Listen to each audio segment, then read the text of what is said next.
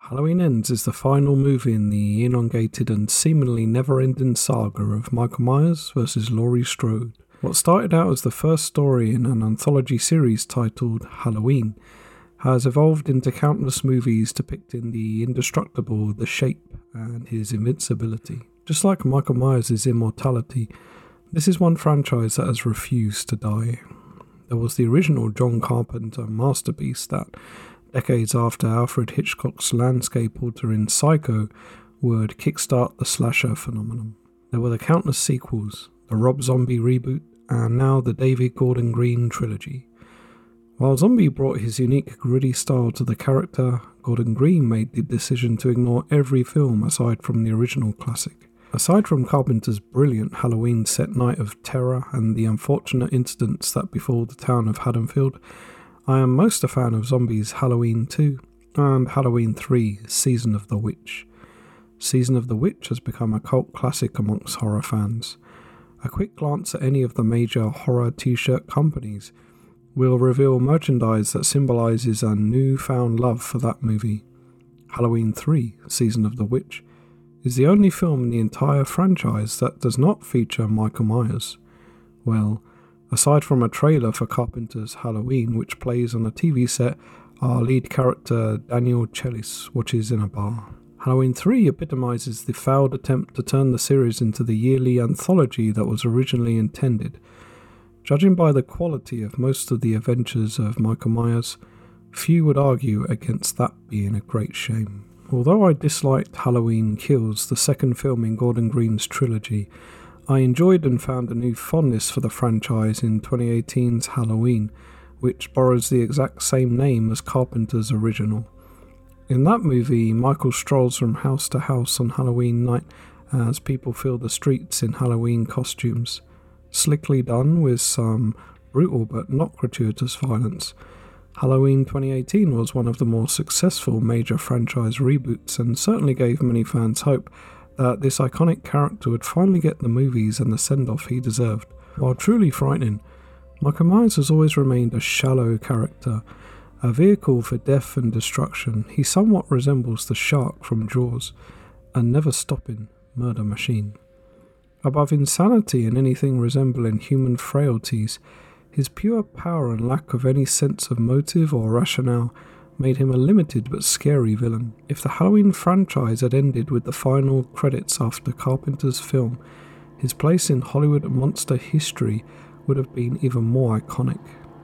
The idea that Myers simply disappeared into the night, never to be seen again, is a haunting and disturbing one.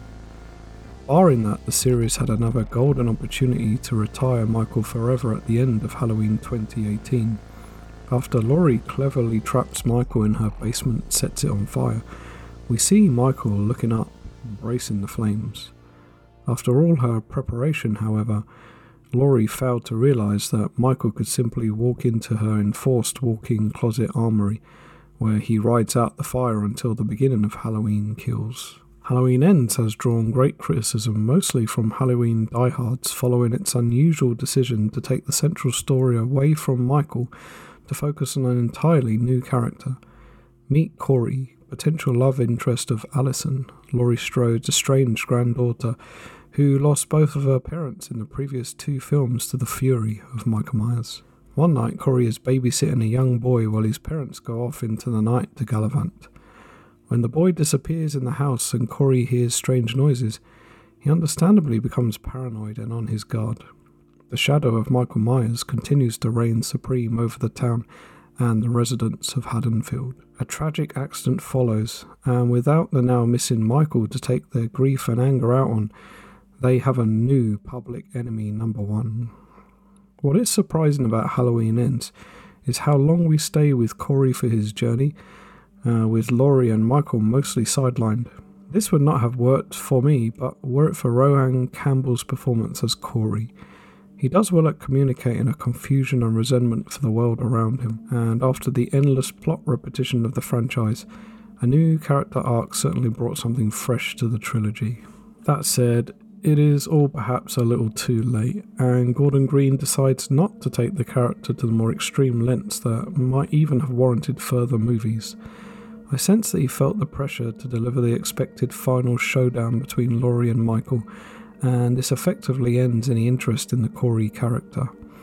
When the showdown does arrive, it's non effective and dull, leaving the viewer cold and unsatisfied. The film certainly falters from some mismarketing with the poster displaying a giant Laurie and Michael without any hint of what the movie may actually be about. This in turn has left many viewers somewhat understandably let down and disgruntled. It remains to be seen if Halloween Ends will truly turn out to be the final film featuring The Shape. Michael Myers remains a huge draw. As of now, the movie has a worldwide gross of almost $100 million on a $20 million budget. I, for one, would prefer to see a return to the Silver Shamrock Factory from Halloween, Season of the Witch, than another Michael outing. However, that would most likely rob us of the mystery and horror of Season of the Witch's final scene. Perhaps the Halloween anthology should become what was originally intended. Michael Myers retired, with new monsters to emerge from the shadows and to watch us from the bushes.